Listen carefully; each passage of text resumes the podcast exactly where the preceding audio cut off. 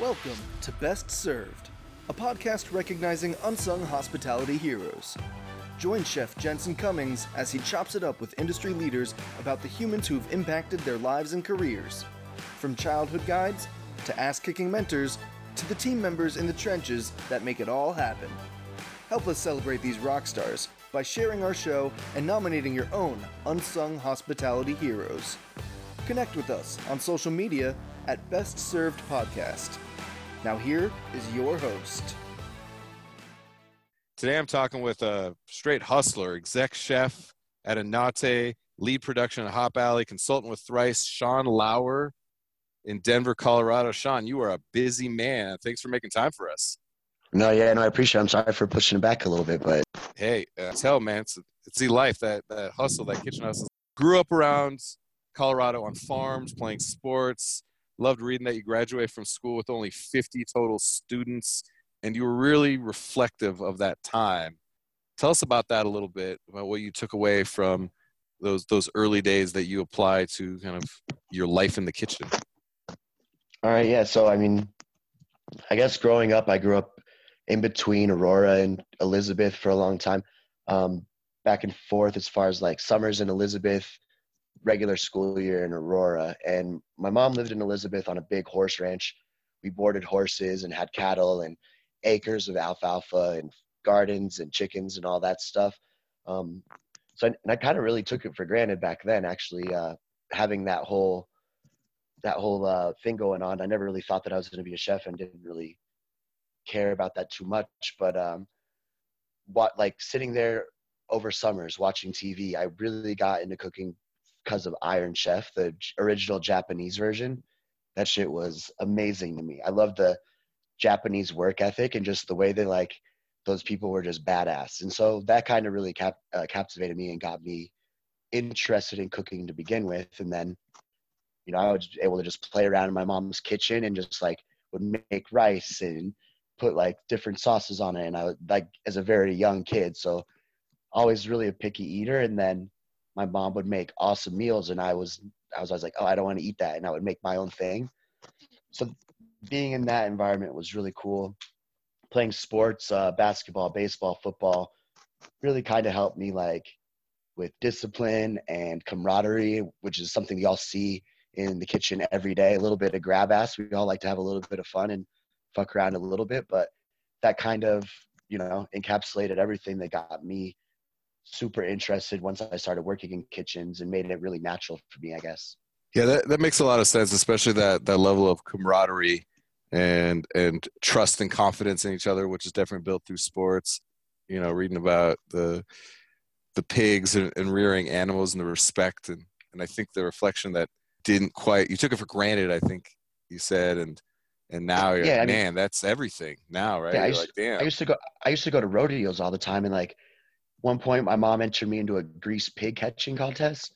So I caught this grease pig out of like 20 little kids running around this little baby pig greased up running around the middle of a rodeo or like a little rodeo stall and caught a pig and then we took it home and luckily we lived on the farm where we could have a we had a pig pen and I raised it from a baby all the way up so we slaughtered it and ate it for the next two months. Every, so every kind of thing you can imagine: country ham, bacon, ham, like regular unsmoked hams, like all that kind of stuff, pork chops and all that. So it was just cool to have that that kind of relationship with it. But I I never really felt that like oh, so we I named him Red Bull, and this was shit probably like '96. I was probably like nine years old, and I never really had that weird connection where I was like, oh no, I don't want to slaughter him. It was just kind of like accepted. My parents were very very much like this is being raised for food. And one day we're gonna, and it never really clicked for me. Like I was never really upset about it. I guess. Yeah, it's so matter of fact. That's super interesting. That family dynamic, I think, is pretty clearly very important to. Is ask about those proudest moments, kind of of your career, and I love, I love when they're not the the prototypical. I won this award or that award. And for you, you talk about the proudest moments being when your family comes and sees you cooking and gets to feel the energy that you have. I'd love to you reflect on that. And I know there's a funny story about a three foot chimichanga, which I have. yeah, totally. Um, so it, I guess it was at Central Bistro and Bar when um, Matt Selby was the executive chef at the time. it was just us uh, kids cooking uh, brunch one day. It was a 450 cover, packed to the gills, busy busy as could be brunch. Um, my family was in town, and it was the only day they could really come out to the restaurant to see me. So I got a I got a 10 top reservation, like a couple aunts, uncles, cousins, and my dad. And my dad historically like eats a lot of food. He's a big big old guy, so big bodybuilder guy can just put down protein no problem. So one of the jokes in the back was we would always make him big, like oversized portion things. In the middle of this busy ass brunch, Jesse, my friend Jesse, my friend Bowen, and a couple of the other cooks, they built this big breakfast burrito, and then took a big a big rondo, three foot breakfast burrito, put it on like a wire rack, and with strings attached to it, and like heated up oil, and lowered it down into the rondo and fried up this chimichanga. and then we like smothered it, covered in tomato, like a whole just chimichanga breakfast burrito status. But it was just really cool to see like my friends getting along with my family so much and they to the point where they wanted in the middle of a busy ass service take the time to fry a big ass burrito. It was cool. I love the uh, balance of both ghetto cooking that's some MacGyver oh, you shit right there. You should have seen. The, I have the love, picture. You should have seen the setup. Yeah, the picture's hilarious. It's just strings attached to a wire rack being lowered into a big rondo of, of, of oil. It's cool. I love hearing that, and just the family part. We forget about we're cooking for people, and the people closest to us is the best people to cook totally. for. So, yeah, I mean, it, it was an open kitchen, so it was really cool to like to see them see how busy we were, and just like the. I guess the reason it's such a proud moment is because of that. Like you're your family's like, okay, this, this is awesome, and like it's busy, and just being able to, because they don't know what it's like in a kitchen. So for them to get that little bit of interaction, that little bit of a peek into what's going on back there was really cool.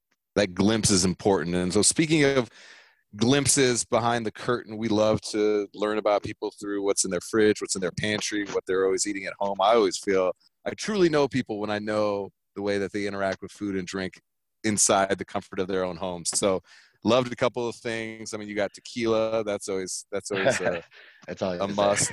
there was a couple things in here that I did not know about, and or other people won't know about. So you got to tell us what is Marquee Theater Pizza, and then Tamago no Gohan is a, a super cool dish that a lot of people have never had, let alone heard of, that you always have on hand. So we can definitely hang out because I love love me some of that. So talk about those two yeah, so I mean, Marquee Theater, obviously downtown off Larimer Street. That's my favorite, like my favorite slice in town. Um, they do like big, like New York style pizza. It's only second to Joe's Famous, and they um, always like I would order it on Grubhub for a little while, and just just straight cheese with just pepperoni. So just pepperoni pizza, nothing crazy. I would always like write a little note on Grubhub because you can like put at the bottom like leave a direction or like extra sauce on side, whatever. And I would always put like, thanks guys, like best slice in town. And they always leave like a little note in the top of my pizza box, like handwritten from like one of the people back there.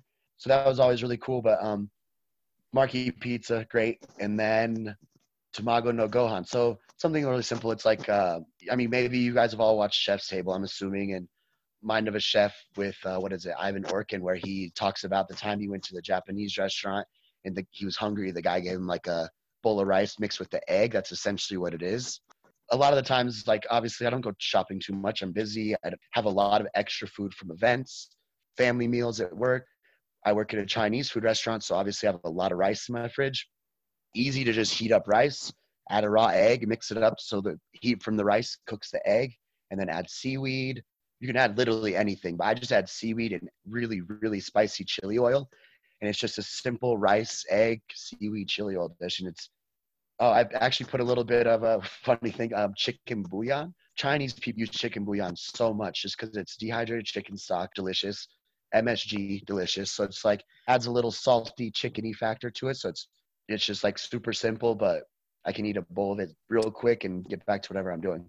The the MSG make so good as I call it gets a lot of gets a lot of flack that you know, Chinese restaurants back in the day when the Cantonese style food that's now kind of what we know was really yeah, getting prolificated. Syndrome. They had it on the table. There was a white powder on the table that you could sprinkle more MSG onto your food. Look like a bowl of a bowl of cocaine. I think that's what happened. Is too many bougie white people were uh, trying to snort it, and they go, "This stuff must be bad for you." I'd have no issue with it at all. I think that it's a matter of dehydration. People say they get headaches from it. It's a it's a sodium monosodium glutamate, so it's dry. It's not drying you out. Staying balanced. Well, I love get, you giving yeah. us a little insight, kind of into that Japanese food, but also just how Asia has really captivated you through Iron Chef, through some of the foods that you're eating at home. You just got back from a major life changing trip to Korea. And so we always like to play a little best served on icebreaker game, a little fun game. Allows me the opportunity to geek out, go down some rabbit holes, research cool. a little bit on something that guest is passionate about. So we are going to play a game called Soul Food.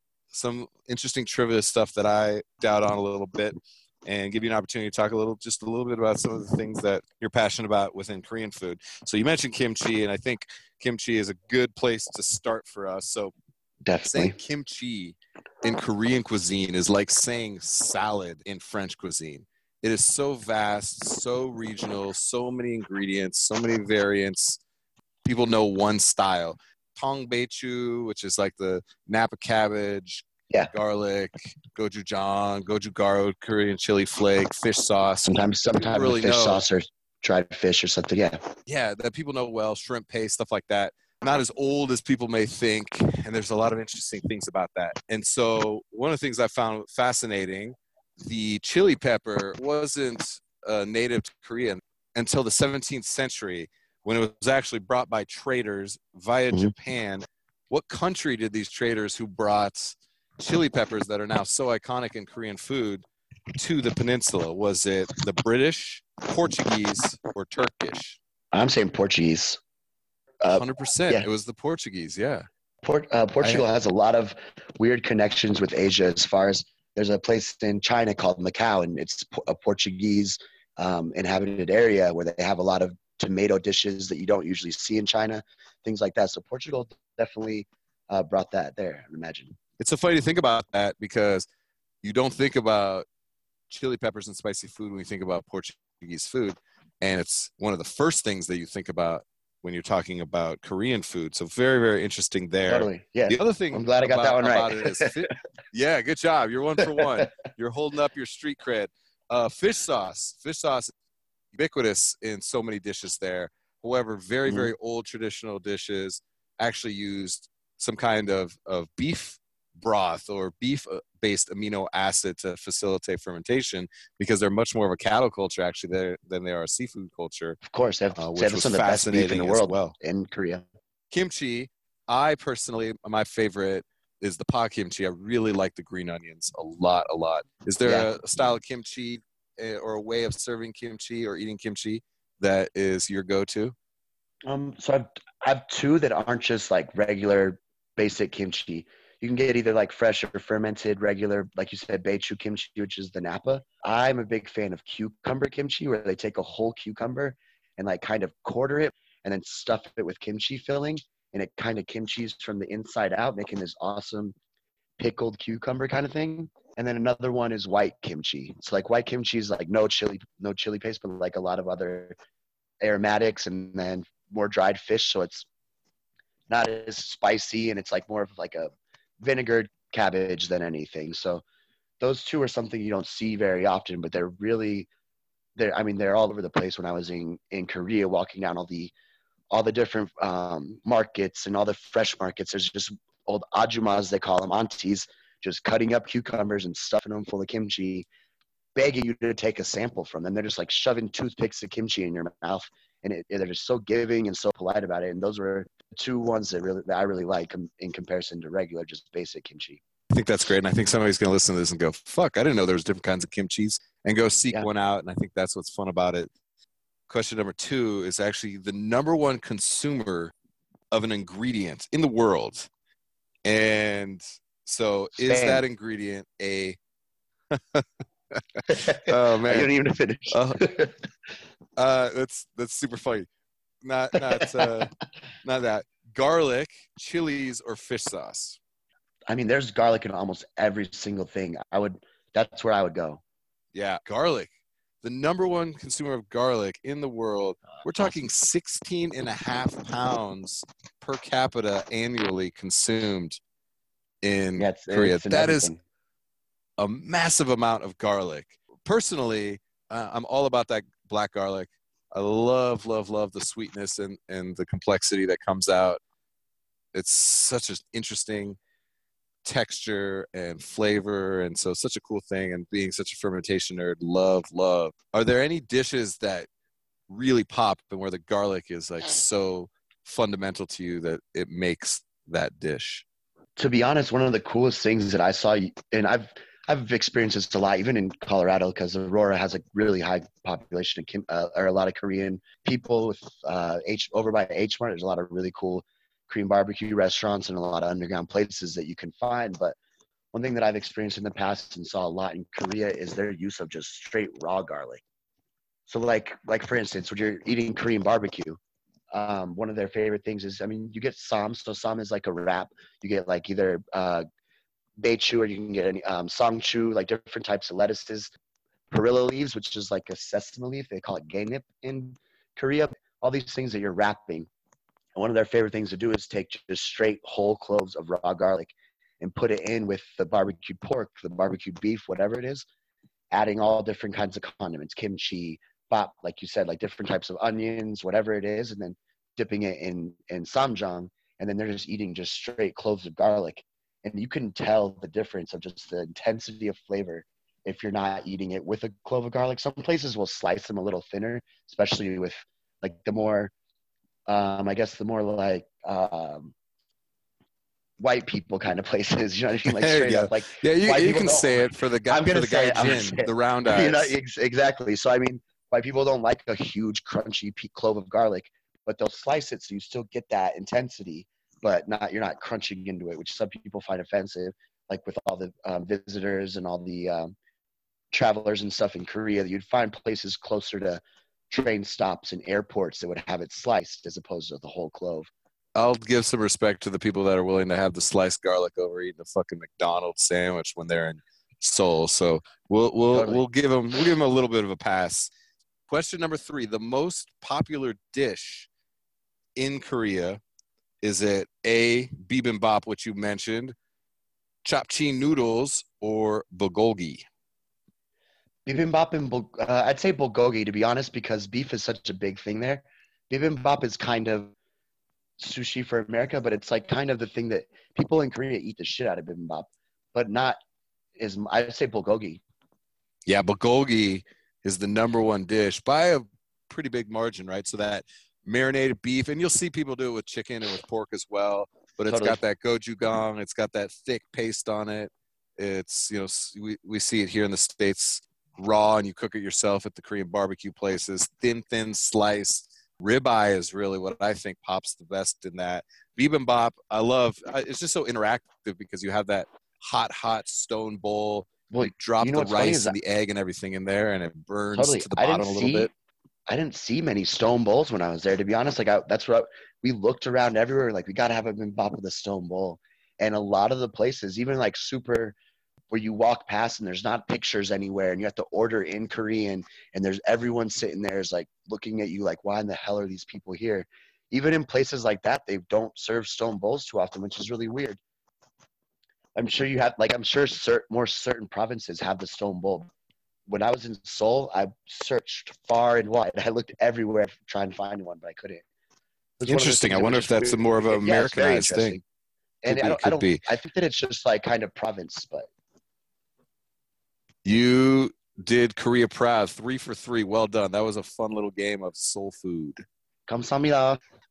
Now we're going to get deep a little bit, get into some of the people that have impacted you. But before that, I wanted to touch on something that was selfish of me to to talk about this, but it's really important because I think everyone listens. Why and who before what and how is such a reoccurring theme for me.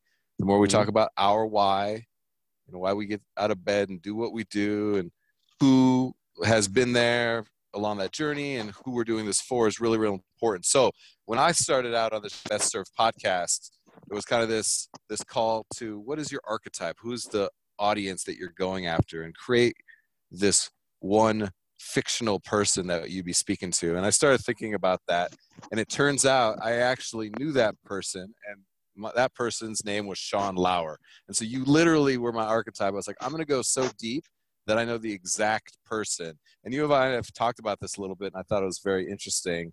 Mm-hmm. And mm-hmm. The reason you're like, what the fuck, man?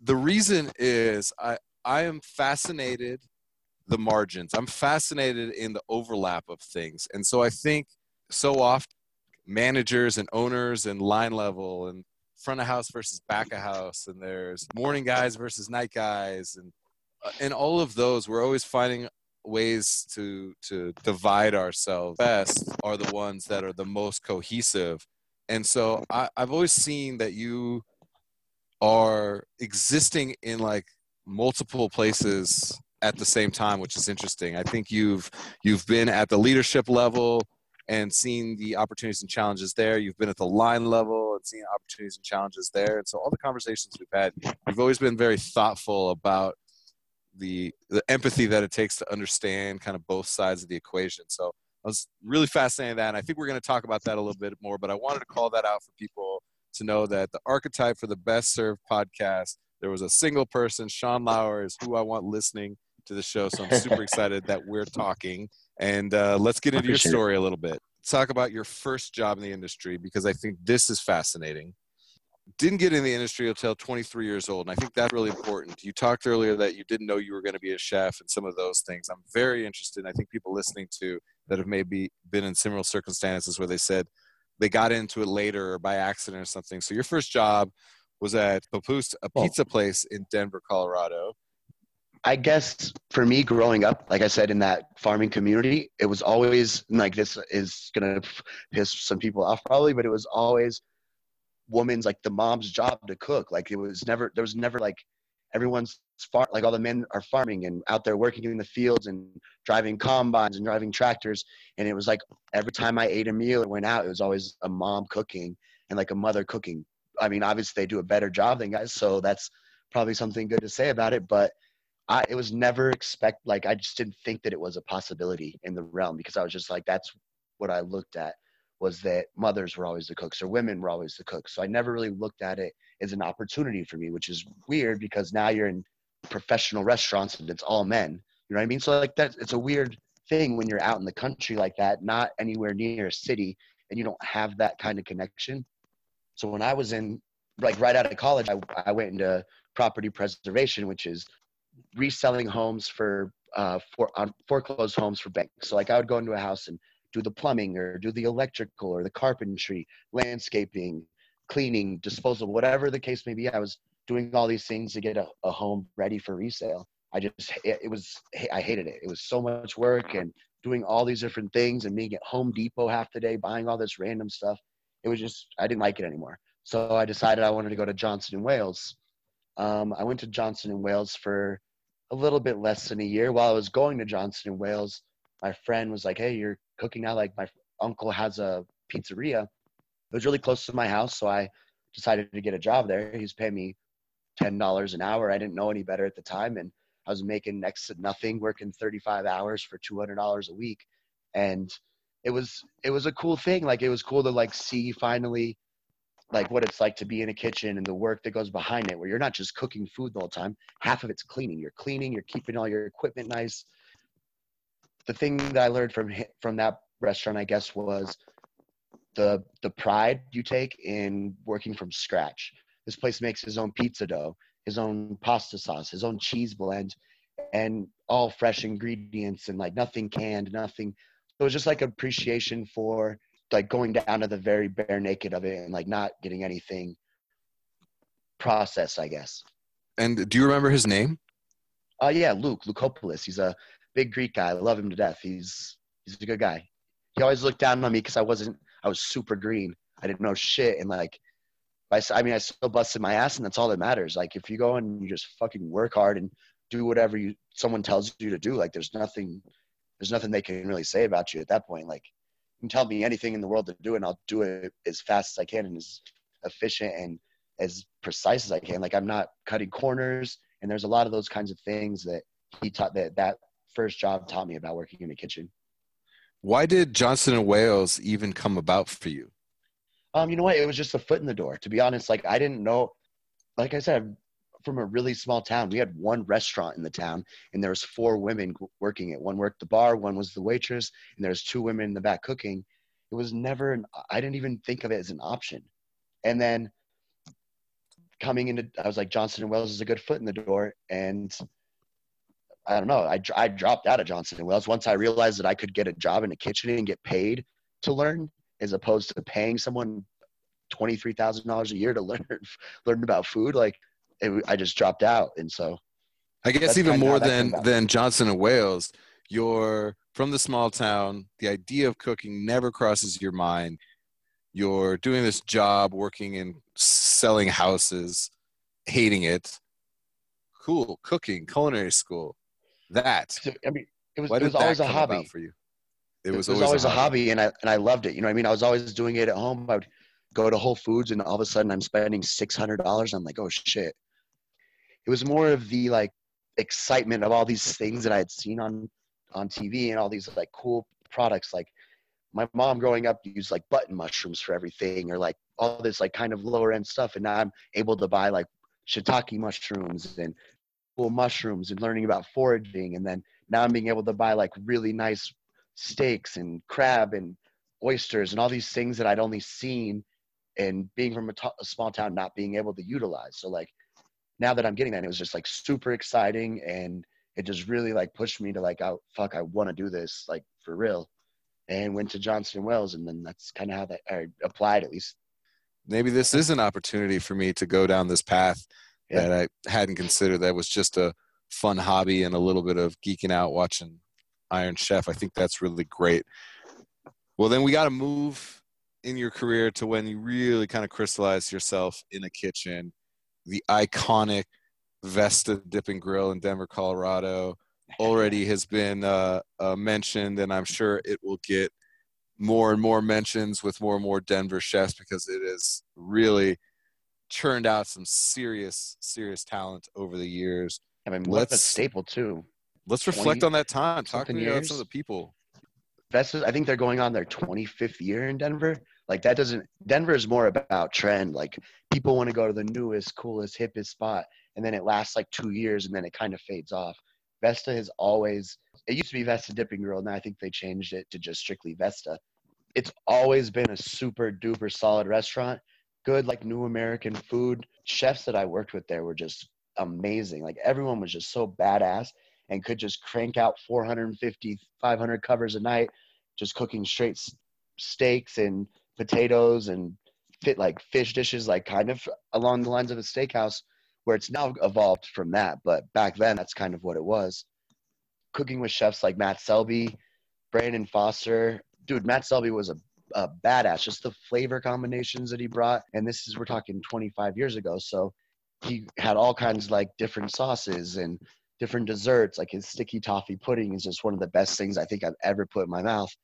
Just to, to think about how working with him has just um, adapted my career. But anyways, um, yeah, Brandon Foster, Matt Selby. I've worked with. Um, yeah, let's dig into Matt Selby. Let's stay. Let's stay there because cool, I think cool. that's that's really good.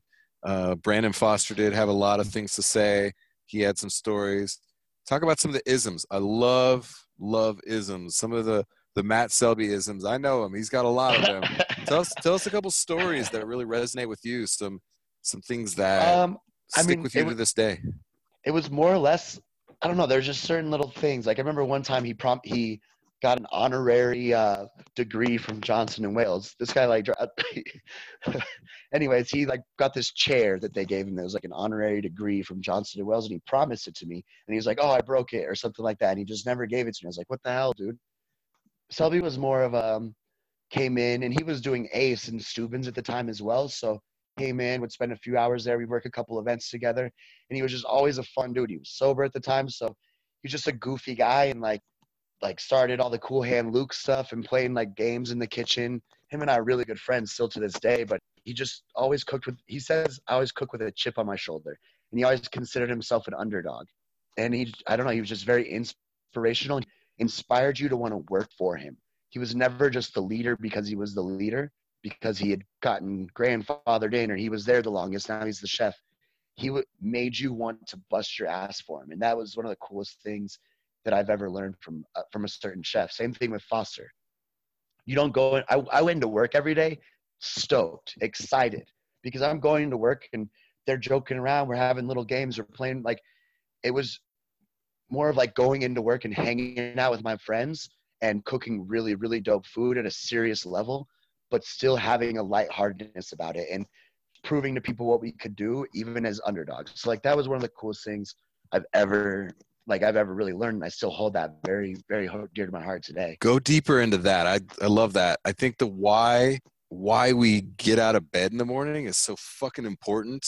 And the fact yeah. that you were just stoked to go there, why is that balance between having the fun and having that jovial camaraderie and being able to execute at a high level? Why is that important and and how does that come about? Really depends on your um it's like for me, I'm not I'm not much of a morning person, even though I'm I'm AM production now, so I get up early and go to work. Back then, I was not a morning person, so I like being able to go into work around one, two p.m., which I was always early, and I was always one of the first ones there and doing all the things. But I would go into work and know that like, oh, my friend's about to show up, and we would hang out after work. You know what I mean? So we just went out drinking the night before, all hung over coming into work the next day, then just executing work at a super high level. There's something to be said, like we all talk about it, especially every line cook listening, every chef listening. The pride when you finish a busy service and you're sweating your dick off and you just got your ass kicked and you just realize that you didn't have one send back or you didn't have one refire and you just crushed it and you that's the most that's the one of the highest things you can ever get and then going out and having drinks about it with your friends afterwards and whether you guys got in a fight that night or whether you guys yelled at each other or had to snap at each other, being able to just get over that, come back the next day and do it all over again is huge. And then creativity on top of that, being able to express yourself. So you're not just going in, you're cooking someone else's menu day after day and cooking the same shit over and over. Them giving you the opportunity to be like, here, look, do something cool, then like show your personality. So having both of those things mixed together honest to God, it's psyched to go to work every day. So you you moved from Vesta Dipping Grill to Central Bistro Central. with yeah, Maddie. Central. What made that happen? How you then stay connected beyond a restaurant, keeping that relationship going to the next. Um, to be honest, I'm gonna be real. So, um, um, I was at Vesta still. Maddie had left um, the company. He was he had opened vet, um, Ace and that was kind of a recent thing. And then he had left the company because he wanted to kind of make it happen on his own, do his own thing. And so he went to Central Bistro as the chef. I was still at Vesta, and I got uh, Foster actually fired me for um, for dabbing in the basement. So I was like in our locker room in the basement, way way like, and I was taking dabs and like got in trouble for it and told not to do it again. And then I did it more. and so I got fired from Vesta, and Matt Selby was like, yo, come over here. So I followed him there. But still not because, oh, that was my only option. I could have gone anywhere else. But it was the respect that I had for him. And I was like, shit, this guy been, like been here the whole time. I look up to him. I'm gonna go over there. And he brought me over to Central because of that. okay, I appreciate that that insight. I think a lot of people, you know, struggle with doing dumb shit in a in a kitchen. We've all done that. I've woken up. You know, and it was it was like I said, it was my that that was my first professional kitchen. I never really, I didn't. I was young. I didn't know much better, and I like everyone was smoking bowls outside anyways. So like I'm dabbing, whatever. Anyways, that's no, kind interesting. of how that let's let's happened. go back to that because I know you want to talk okay. about Brandon Foster a little bit, and I think the the fact that you still have such a good relationship back and stuff, and and knew that like he had to make a move. But let's let's not dwell on that so much. Let's talk about Brandon Foster a little bit and mm-hmm. what he really brought to your career and why he was such an impact on you as well. Oh man, dude, Brandon is one of the sweetest guys I've ever met in my life. Inspired you to want to work for him, but was never scared to get back on the line when shit got crazy and would bust you out and like do it in a way that was constructive and not like you're fucking up. I have to come back and help you. He's like, all right, let me show you how to do this more efficiently. Let me help you get this done more quickly or show you what I need. But I mean, of course, there's times where he would yell, and I feel like that in a chef kind of brings out some more respect, where he's not just passive and scared to say something or yelling at you like a crazy person or throwing shit at you, but that fine balance in between where it's more he was just the leader and he was just the one that you wanted to come to work for every day. Um, the way that he juggled a family and a and a really busy full time job was amazing.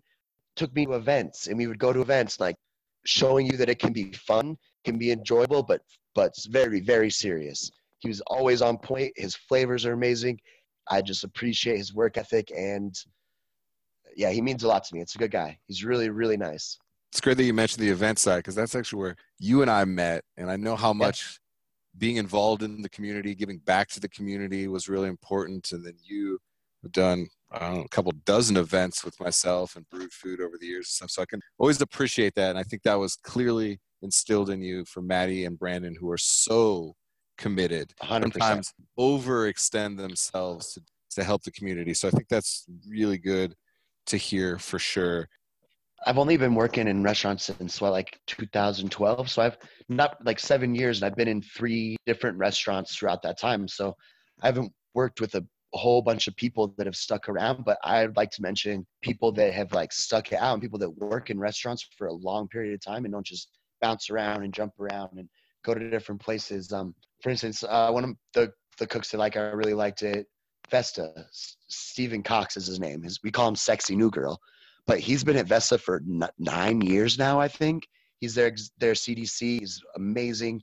It just kind of shows that that kind of environment that that instilled, where there's servers there that have been there close to 20 years. There's chefs that have been there nine years. It was very weird to me to go to different restaurants and see the separation front house, back house.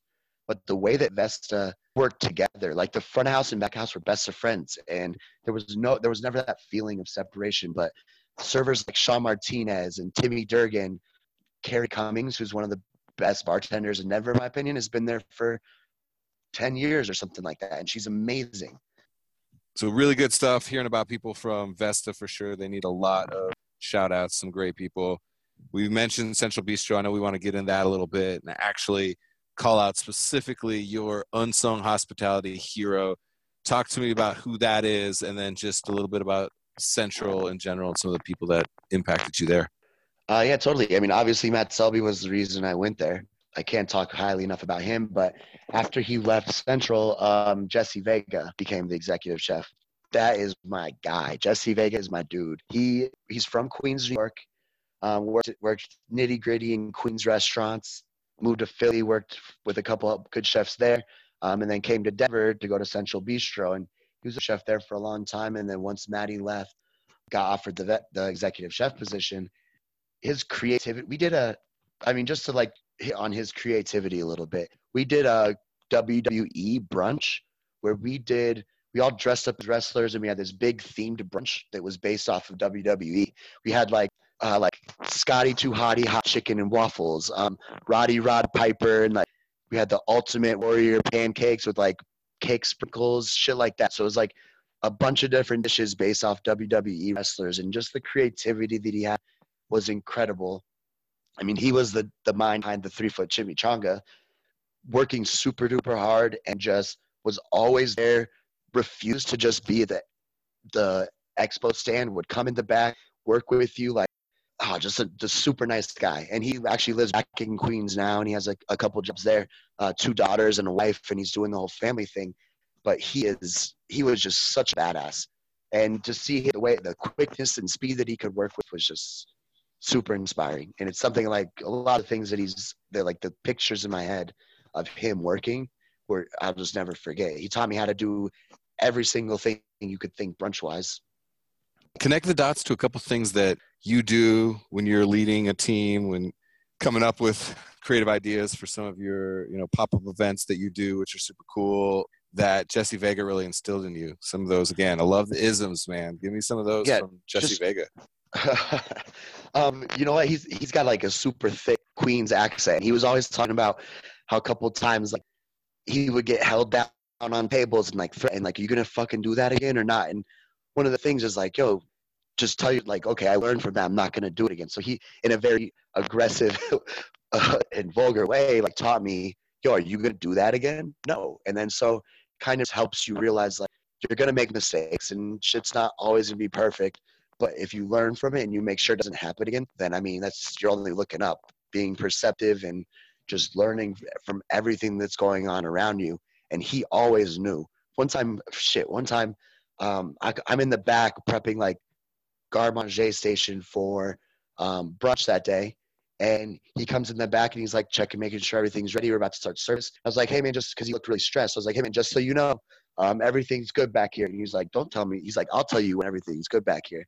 And it was just very much like, you know, I mean, like, like I'm in charge and like I'm checking everything. Just let me check everything. You don't have to speak up and try and tell me everything's good. But what's something that maybe you got the opportunity to teach Jesse? I think knowing him a little bit, he's somebody who's always very studious on his own as well. So you talked about those interactions, which I love and are super interesting. What about some the other way where maybe you had the opportunity to like bring some value somebody like Jesse or just just any of these chefs that we're talking about? What is some Sean isms that they may mention when asked? Um, I mean, to be honest, uh, I don't I don't like to speak on myself too much. I think that it's more or less my I the way that I was always receptive to things. You could tell me anything, you get upset with me, you can scream whatever the case may be, but I would always do what you said and do it with a smile. And I would do anything and just not not be like, oh shit, I have to do this. I don't want to do this or peel this garlic and chop it. That's that's a bullshit job.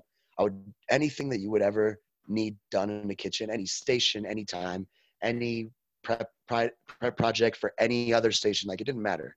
It's a matter of the job needs to get done. It like, and to be honest, if who's gonna do it, just just do it. Like Nike says, just do it.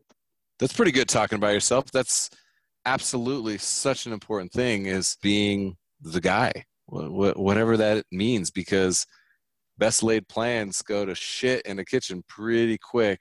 And that's definitely yep. something that I, I can co-sign on having with you as well as is that just anything it takes attitude i think is super important. Timeless. Like that'll never that'll never not be the right way uh, i think in the industry. So i think that's really great. Great conversation. We always like to leave everybody with some words to live by take out in the world take into the kitchen take into the restaurant make it a better place and you say respect the old search for the new tell us what that means to you so I mean, it's funny thing. It's from from Iron Chef. It's one of the, the quotes that I think pops up at the beginning of the, every single episode, and it was kind of uh, well, same with like Briat Savron. Tell me what you eat. I'll tell you who or who you are, whatever.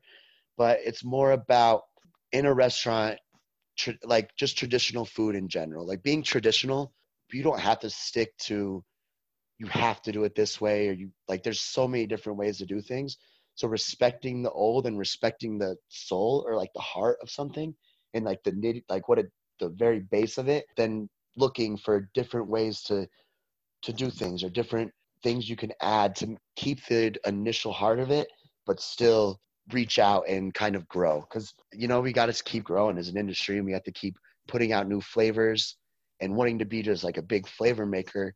You don't want to think that oh, all the flavors in the world have already been been introduced and we're kind of just playing around with those things like there's always something new that can be done and just respecting tradition but looking for new things could not agree more and i love that you brought it full circle back to iron chef those early days of inspiration i think is great that is a perfect way to bring this story to a conclusion thank you so much for everything you've done for the industry for myself personally for so many chefs thanks for telling their stories a little bit and just bringing some value to the conversation.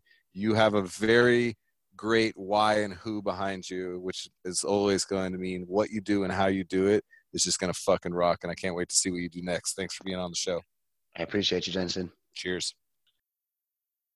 So Sean has had uh, quite a few really instrumental chefs in his life and his career. We talked about his kind of second career. So he really gravitated towards some powerhouses in the Denver scene. And I'm very excited uh, knowing Jesse Vega, having him on the line. I'm excited to talk to you, Jesse. Thanks for getting on the show for a minute. Yeah, thanks for having me.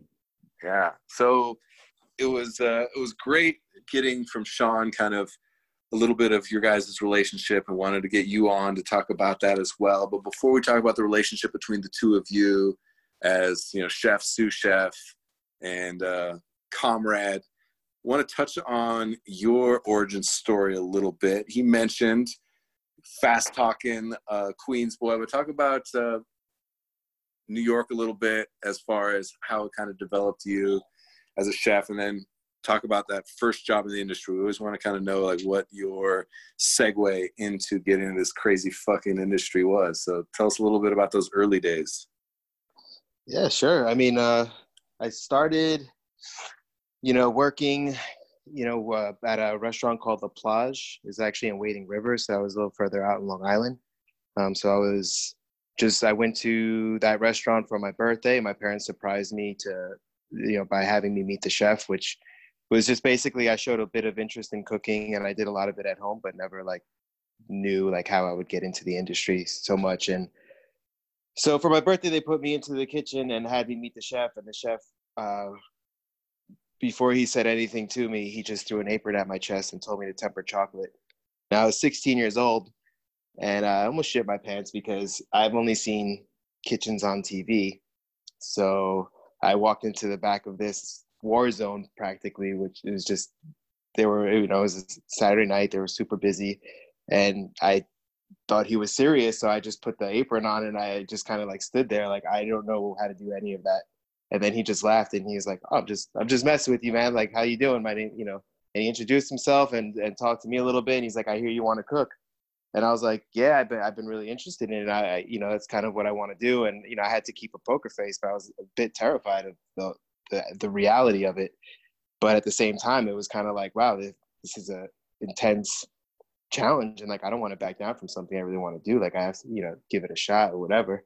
And, you know, I thought he was I thought he was still kidding and still messing with me, but he basically just said, you know, if you want to come and work on the weekends, you know, and then you can come work full time when you're on when you're uh when your summer break. Cause I was, you know, 16 years old. I was still in school, in high school.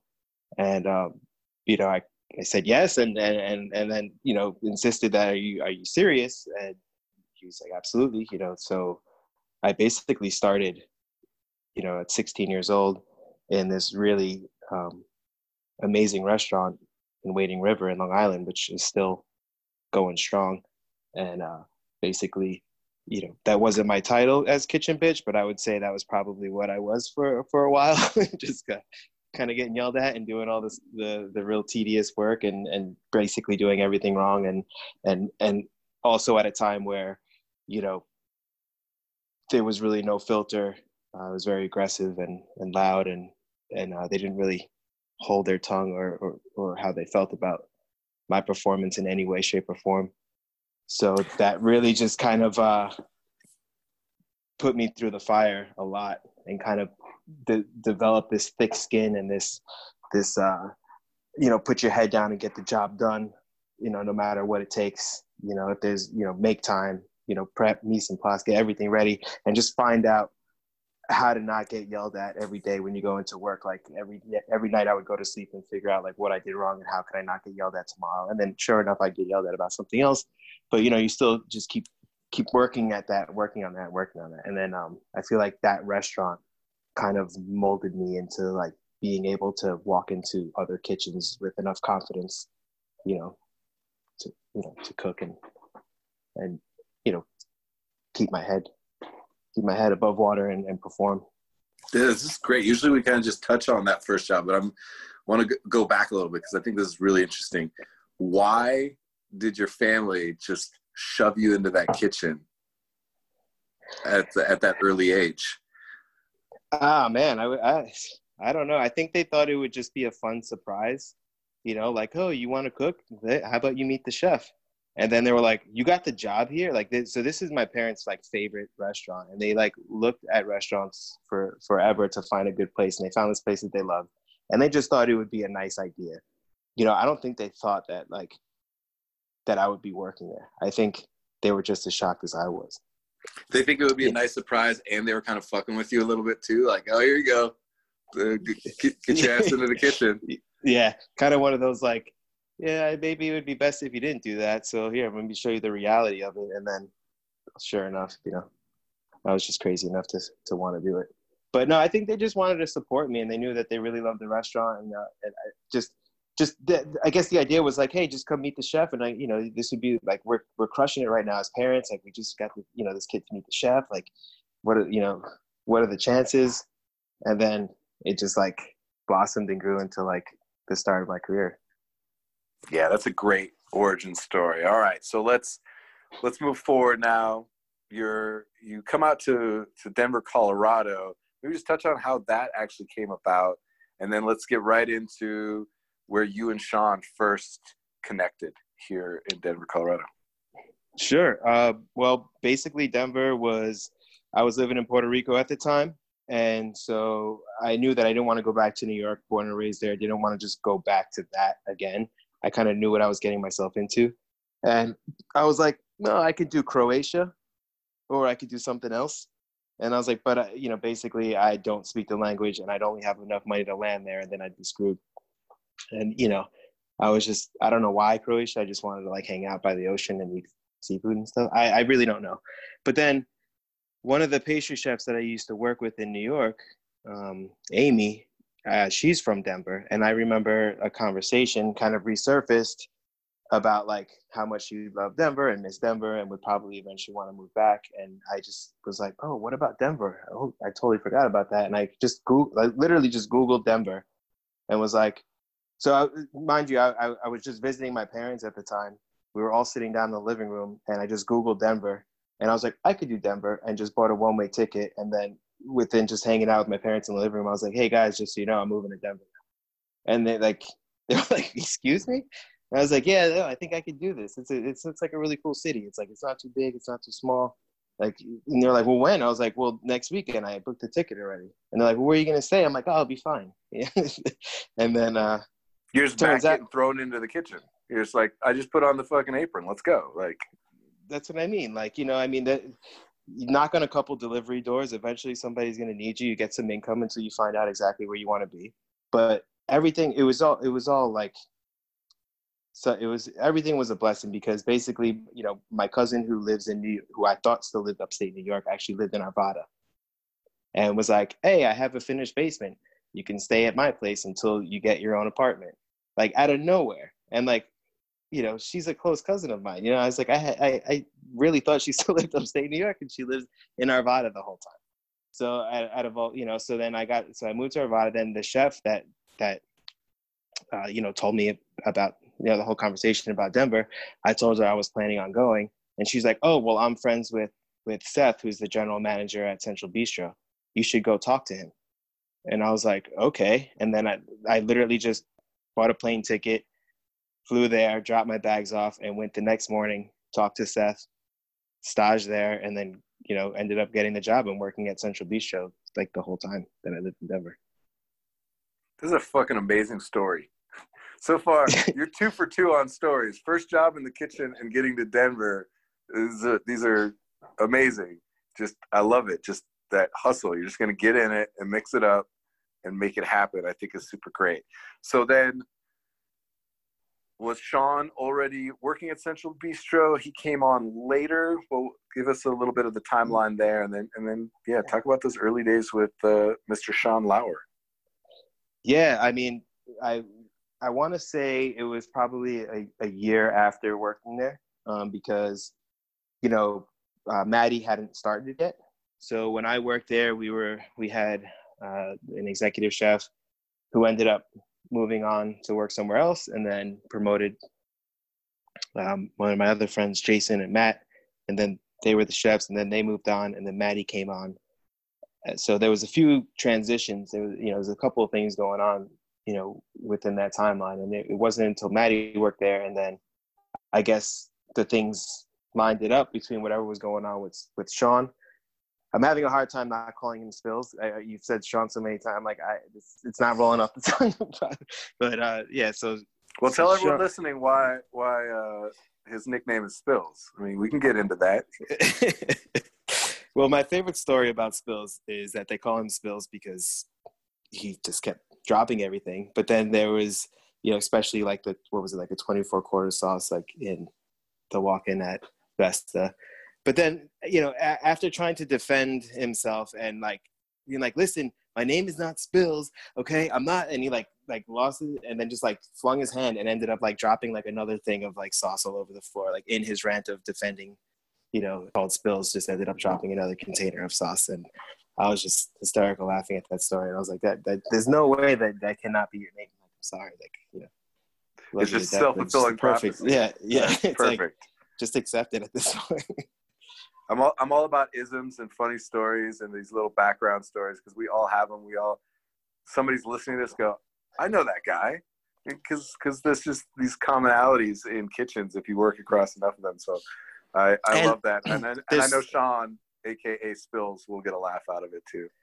Yeah, and I, I mean, and, and with with with nicknames in general, I mean, I can't tell you how many people that I only know their nicknames, and then when I had to start giving out checks, I was like, who are these people? it's like I only know these guys by their nicknames, and now I'm like trying to hand out checks, and I don't even know who half these people are. It's embarrassing. Oh, that's good. All right, now we're on nicknames. Throw some out there. We love the opportunities to just name drop, shout out any of those people. So, who are some of those people working alongside you and Sean, Matt Selby in those Central Bistro days? And then let's talk a little bit more too, just about the relationship with Sean. But take a second. Well, Well, no, it's Call okay. I mean, yeah, well, I mean, I, I'm a little bit on the spot right now. I mean, I know there was always like, you know, a Gordo, a Polo, uh, you know, there was always, I mean, in my industry at least, there was Chongo, you know, there was like all these different names of people that like, it, it didn't take me, it, it took me a while to finally like realize like, hold on, like what, what's actually like your real name? And it would be like completely different. but, you know, as far as like, you know, my you know my relationship with Spills and when he came on board, you know, I want to say it was about a year after I started, you know, working there. And when he came on, he just had this kind of like guns blazing, like no BS attitude, just like get shit done, put your head down, work hard, clean as you go. Not a whole lot of like no sorries, no explanations, just heard, you know, and and I want to say that and I don't mean this in any disrespect to anyone in Denver, any of the cooks out there, but I just felt like it was a maybe it was just the timing, but it was just everything was a little bit more pampered, a little bit more like soft, a little bit more like you know people were giving like these drawn out excuses and and sorries and these things that I just n- never been used to in my life working in the industry in kitchens in, in New York City where it's just like I don't want to hear anything about how you got from A to B. Like this is brass tacks. We need to like I know how you got there. Just say heard. I don't want to hear sorry. I don't want to hear this. I don't want to hear that. Just get it done. You know, and and and Spills or uh, Sean was was that was that cook, and I, and I've told him many times. I was like, "Are you sure you're from where you say you're from?" he was like, "Yeah, why?" I was like, "You're you're like a like a purebred like New York chef. Like you, you like I I haven't seen you guys out here. Like this is intense. Like you like." And I think that's why we vibed right away. It's like we had a very similar work ethic. Uh, we we just you know our whole goal was like you know get our mise en place, get get shit done. You know, yes chef, no chef, heard. You know, just that's it. You know, keep it simple, get it done. If you if you fucked up, you know, then then uh, then you just you just got to eat it. You just got to take it and just say heard and keep moving. You know, like nobody wants to hear about like why you did it. You know, it's just it's got to get you got to fix it. You got to get it done. And I feel like that was his attitude. I didn't feel like that was his attitude the entire time. And um, I think we get along so much, you know, to, you know, the, the, I think we were so similar because, you know, we would always, there's, there's times that we would actually get on each other's nerves and like just have a full on, like, like lock the walk in. Let's like hang out in here for a while and just like hash it out and like scream at each other. And I think it was just because we're so similar that it was just so easy to like get under just to like get us going you know Yeah, go deeper So- into that. I'm I'm interested in that dynamic because I think it's super important. The words that I always bring up are trust and confidence. You know, like you can razz somebody, you can you can needle them because you want the best for them. That only comes though with that trust and confidence. So dig into that a little bit more. How the two of you were able to connect at that level so that you guys could push each other in like a productive way versus just fucking bitching at each other and throwing stuff, you know? uh well i mean that was like a zero tolerance anyway like as soon as as soon as there was like any hint of that it was like immediately after the shift, like I'm taking you outside and we're gonna talk about this. You know, like it, it, like there's no room for that. You know, like you know if we if there's there's something you want to talk about, we could talk about it. But if you're gonna take jabs like during the shift and like slow things up and get people like riled up, then then we got to talk. You know, but as far as like the best thing about him is, you know, man, just honesty, right? Like it. There's nothing worse than like me trying something that like either I did or someone else did, and then them just being like putting on this like show of like, oh man, this is so good, and just all this BS and like putting out like all the bells and whistles and and, ju- and just like hyping people up just because they're like the ones in charge, like they're the chef. You know, it's like, man, it's so much better. Like for something like if I made something and I was like kind of eh about it, or even if I was proud about it, and I would have Sean taste it, and he'd be like, I just no, like you know and just like you know just like tell tell me why it sucks you know like what can we do to make it better that's why you're trying it i'm not trying because i need an ego boost. I'm trying because i want somebody to be honest with me and like let's let's let's work on these things and let's build and make things delicious you know? And and the same thing on his end like okay well you're really stoked about something. You're in the right direction. Let's taste it and let's let's see where we're at you know? And sometimes we would just you know agree to disagree. Sometimes we would take each other's criticisms and you know but we, you know, at the end of the day, it was all, you know, for the love of growth and to, to be better and to, and to overall like enhance the guest experience and not put out bullshit and no smoke and mirrors. It's just true, like delicious stuff. Yeah, as many I, perspectives I, as possible, I think is valuable too, because it's so subjective, right? Like and dislike within food is so, so subjective. So th- this is something else that you're touching on that I think is very, very valuable and important. The feedback that is a difficult thing because there's a lot of ego tied up in it. There's a lot of emotion. There's a lot of, well, you just said my kid is ugly in food, right? In the kitchen.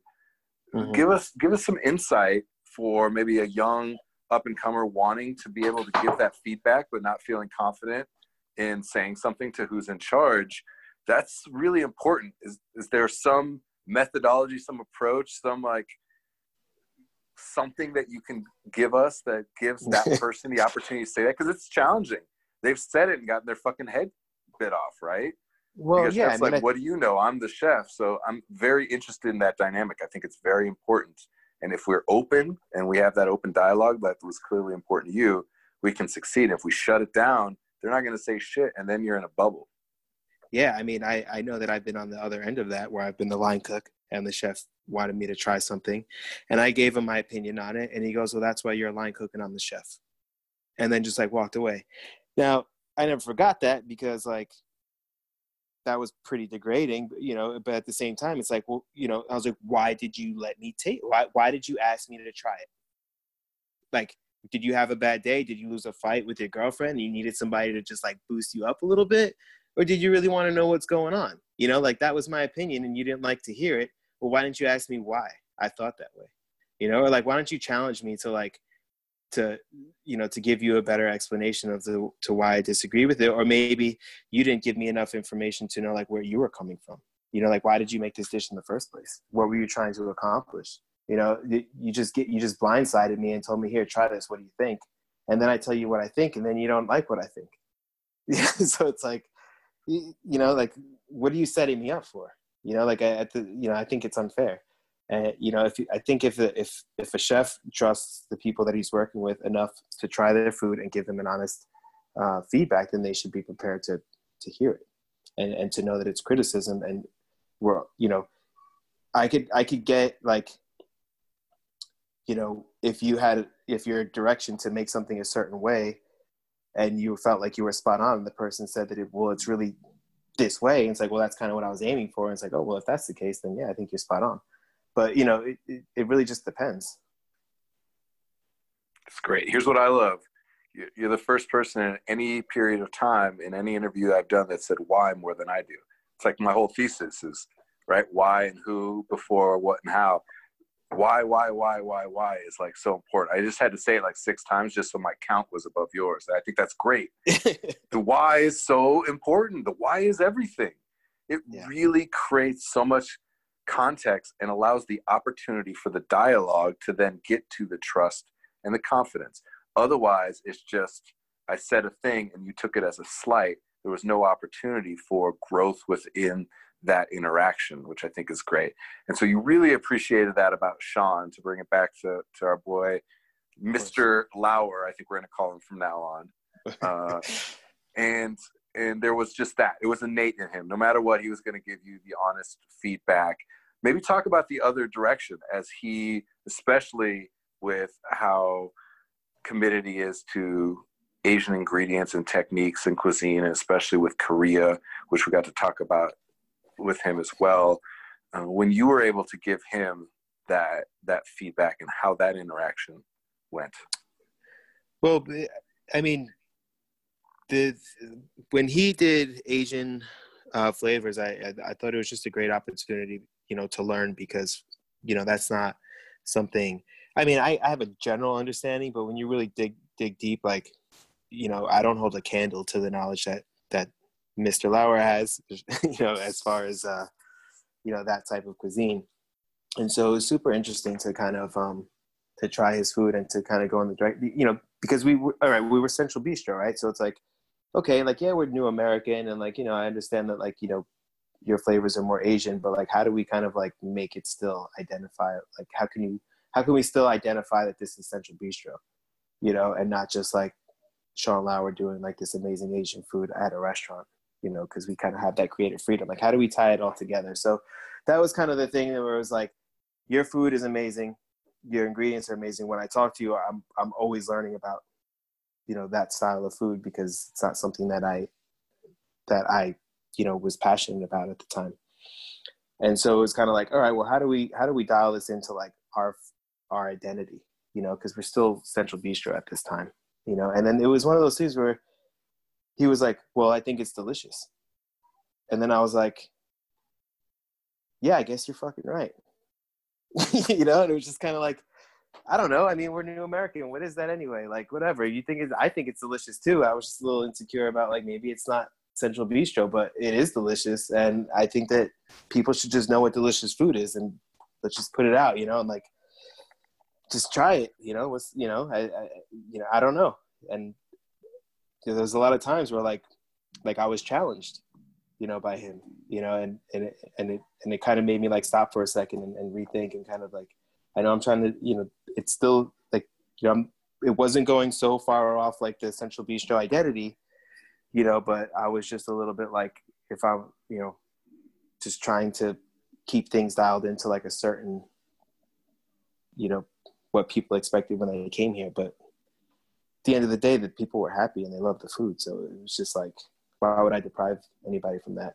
I don't know. Yeah, it goes it goes back to what you said of just being honest. He just goes, I don't know what yeah. you're talking about. It's just delicious, and I think that's I think that's interesting. Now, on the flip side, I definitely have seen in Mr. Lauer a lot of development in telling the story, because I think the passion that he has for specifically Korean, especially, and just Asian ingredients and techniques and culture generally, is the story. The why is so important, and I think he's now gotten a lot of the why, and he has presented that through food I think the next evolution is to be able to tell that story so people buy into the why more than just the what is being served to them because then that makes it timeless for them versus oh that was an interesting special. I had this one time at Central Bistro. And that's the yeah. evolution. And that's what I think you were getting to. And I think it's that is super cool too because he was saying chill out don't overthink it. And you were saying hey what is your why? And always where that intersection is seems like where you guys really gelled. And so you you were bringing him up and he was kind of bringing you back. It's like clouds and dirt you know like you were in the clouds and he was in the dirt and it's about both right you pull from right. both directions which i think is super interesting jesse my man what an amazing conversation i cannot wait until you and i are talking about the full breadth of your story because we already got some really really great nuggets here uh, thank you for the mentorship and friendship that you gave somebody like Mr. Sean Lauer, aka Spills, Spills, because it's yeah. so important to nurture such amazing people on our industry at every single level. So thank you for talking with us. Oh my gosh, thank you for having me. So fun. Cheers. Thanks for listening to the Best Served podcast. Subscribe to our show and connect with us on social media at Best Served Podcast. Tune in next week to discover more unsung hospitality heroes.